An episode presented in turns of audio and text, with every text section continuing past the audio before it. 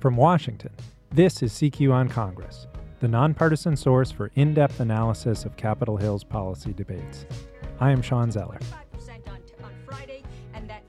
$25 billion of additional goods sent to us by China remain untaxed, but will be shortly at a rate of 25%. Now, officially, the foreign ministry said that the Chinese. President Trump increased tariff rates on $200 billion in Chinese goods on May 10th, including products from seafood to electronics. Trump's trade policy is the area where he most annoys congressional Republicans some of whom have coalesced around legislation that would curtail his power. They are now under more pressure to act. My guests today are Clark Packard, a trade policy counsel at the R Street Institute, a right leaning think tank. In Foreign Policy magazine this month, Clark warns of grave economic consequences if Congress fails to act. And later, I'll talk to Ellen Ferguson, CQ's trade reporter, about the prospects for legislation. Welcome, Clark. Thanks for having me.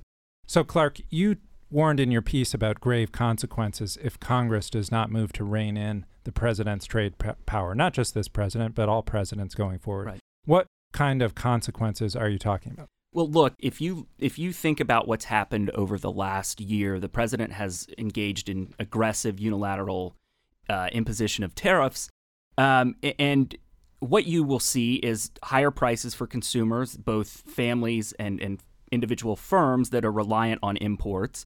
Uh, you'll see complicated supply chains uprooted. Um, you will see uh, angered allies. Um, it, it, this really has the potential to spiral out of control. And you note in the piece that the Constitution actually gives Congress the power over tariffs. But what's to think Congress would use that power more wisely than the president?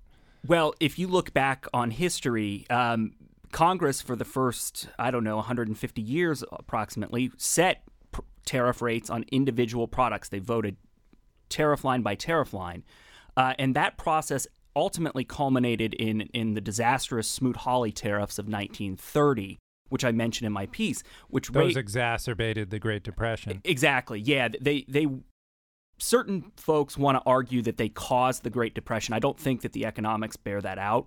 Um, I think that they they were just ill timed. the The country had already slipped into recession, and this it just exacerbated and lengthened the pain, as I mentioned in the piece. It increased 900 tariffs, and, and the average tariff in the United States drastically increased, and it, it was sort of the culmination of a a really unseemly log rolling process where I'll vote for your tariff increase that matters for your parochial concern if you'll vote for the you know reciprocate and vote for mine um, and it became very apparent very quickly that that process was a mistake and it caused again it, it prolonged deepened the the the Great Depression, and also angered a lot of allies at a time of, of rising nationalism, you know, the early 1930s.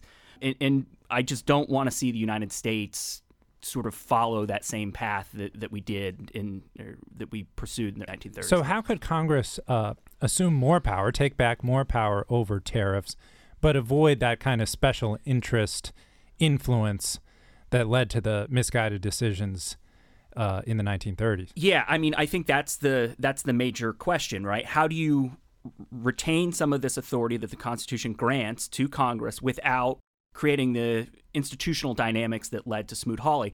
Uh, and, and thankfully, there have been put forward by, by various members of Congress thoughtful approaches to do this, one of which would basically say that if the president wants to impose tariffs under various statutes, statutory authority he has, before those tariffs could go into effect, Congress would have to approve them.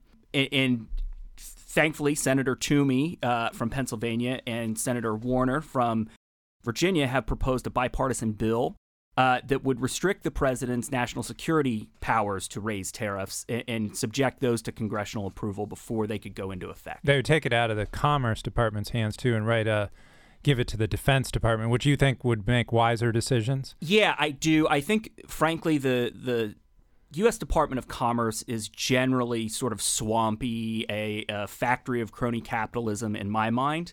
Um, and a lot of folks on the center right think the, the same way. And that it's I, working for the business interests. Yeah, right. As opposed to the consumer interest or, or the national security interests. Mm-hmm. Uh, because if you go back and look at um, General Mattis, when he was Secretary of, of Defense, wrote a memo to Secretary Ross about this issue, the, the, the 232 on steel and aluminum.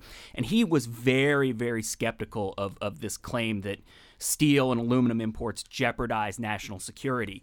And so I think that the United States Department of Defense is better suited to make determinations on whether or not something impacts the national security of the country than the U.S. Department of Commerce. Right. Trump has used this authority, Section 232, which was a provision in a 1962 trade law that gives the president the power to impose tariffs for national security reasons. So, for example, on steel and aluminum, he said, we need to be making our own steel and aluminum so that our defense industry has, you know, steel and aluminum in the event of a conflict, and right. that our trade partners don't want to provide it anymore. Right. And you say a lot of the that reasoning has been on very flawed grounds.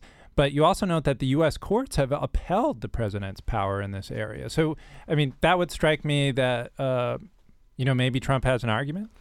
So I, I think historically, if you look back, our court system has generally been fairly deferential on claims of national security. They don't want to impinge on Article 2 authority, uh, national security and foreign policy authority of the president. But the, the case that was decided at the U.S. Court of International Trade back in late March was a two to one decision.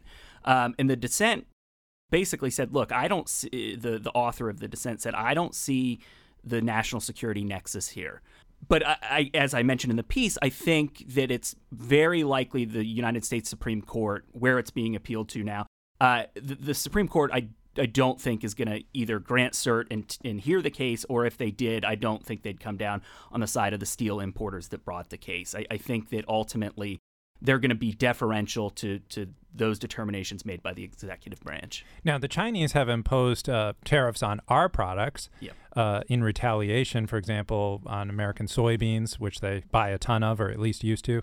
Yet, Republicans in Congress have not really, ra- you know, gone to the mat on this issue. I would say, you know, despite some raising issues like Pat Toomey in Pennsylvania, and and you mentioned Charles Grassley, the the the Iowa Republican senator also looking into this. But for the most part, they've complained, but they haven't uh, really pressed Trump on it. Have you been surprised that they've haven't gone further?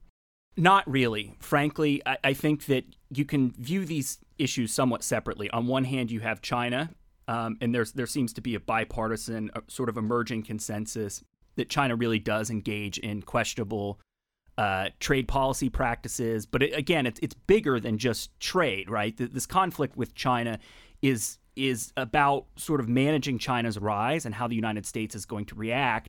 Uh, but I, I view that as at the intersection of trade, national security, and technology. And then on the other side of the ledger would be the issue of national security claims regarding steel and aluminum and the potential for tariffs involving automobiles. And I think that that's potentially the next shoe to drop. Um, but but I am not at this point surprised that that Republican members in Congress are not more outspoken. I mean, they they're saying basically a lot of these members in trade dependent districts that they're willing to give Trump some leeway here because they do think that China has been unfair with us. Yeah, you're you're exactly right. I would point back to Bob Lighthizer, the the USTR testified. The trade representative. Yeah, the, the United the States representative. Yes. He he testified before the Ways and Means Committee in late March, and not one single Republican asked a really thoughtful question about how to manage China. It was all basically rah rah, who can outhawk whom on the committee, and, and give them just uh, like you said, enormous leeway. But I, you know, I've been incredibly skeptical of the the Trump administration's approach to China. I think that China poses very serious problems between intellectual property abuse and theft, um, forced technology transfer, requiring our companies to give our technology away as a condition of doing business. Yes, there. and um, cyber intrusions into commercial businesses and, also massive state-owned subsidy or sta- subsidies to massive state-owned enterprises.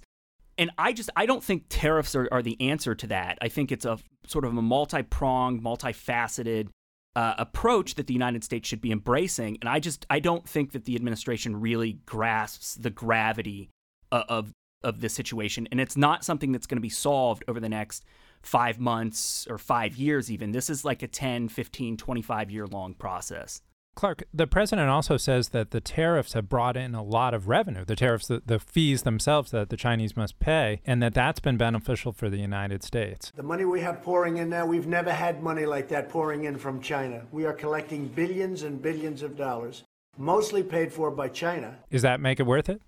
No, um, there have been two very serious academic studies that looked at this, looked at the, the what economists and trade lawyers call tariff incidence. In other words, who is paying the tariff, who's bearing the brunt. And in two recent studies, uh, one from the New York Fed came out and said 100% of that is being passed along to U.S. consumers. So when the president goes out and says no, no, no, it's China, Chinese exporters that are paying this. That's false. It's the United States consumer that's bearing the brunt of the tariffs.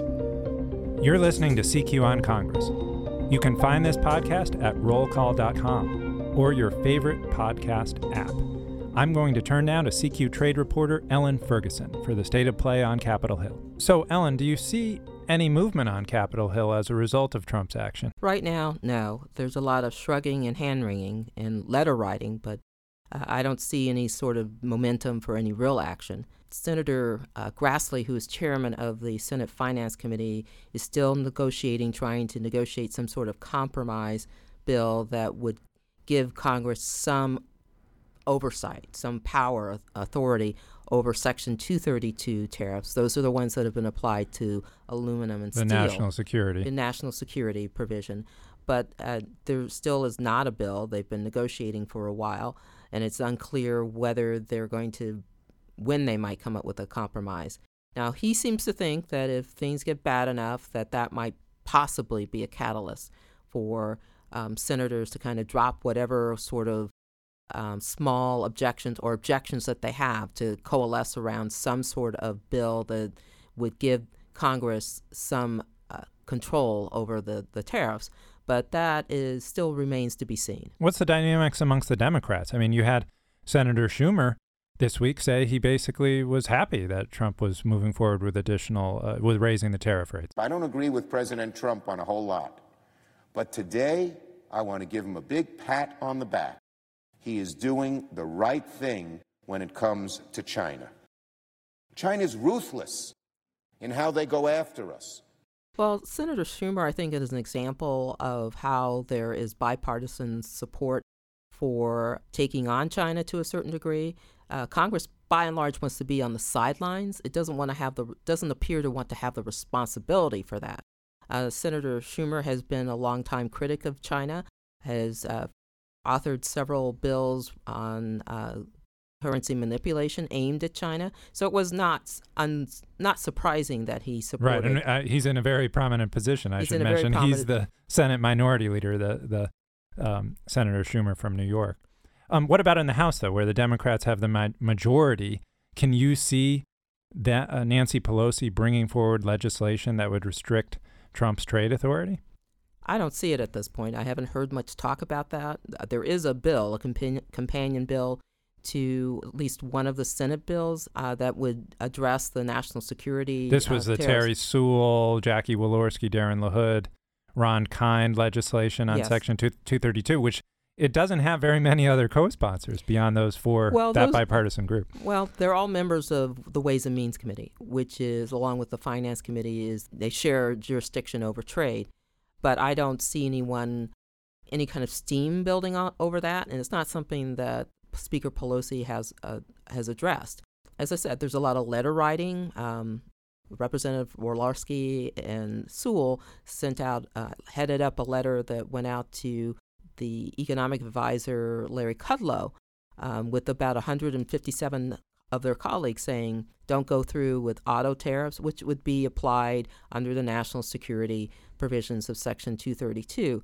But so far, that's it. As I said, there's a lot of hand wringing, a lot of concern. They take, they listen to their constituents.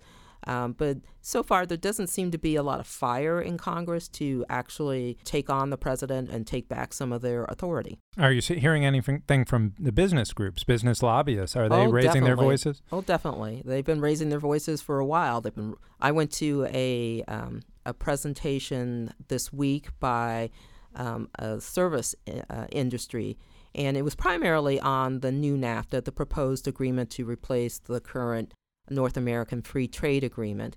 But the tariffs came up.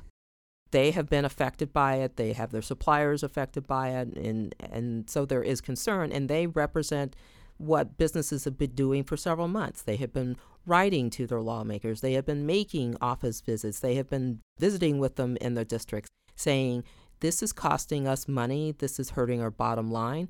I was on a conference call today, uh, uh, sponsored by Tariffs Hurt the Heartland. They had several small business owners, including a farmer and some other people who are small business owners, who are saying, "Look, at 10%, that was starting to hurt."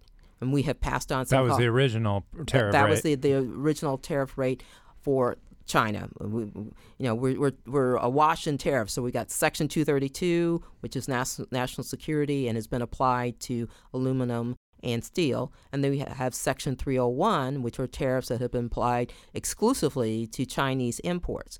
And this was a call on the Chinese imports. And they were saying if it goes up to 25%, it's a 15% increase. We've gotten you know, less than a week's notice for this. We kind of sort of thought it might be happening, but it had been on hold for a while.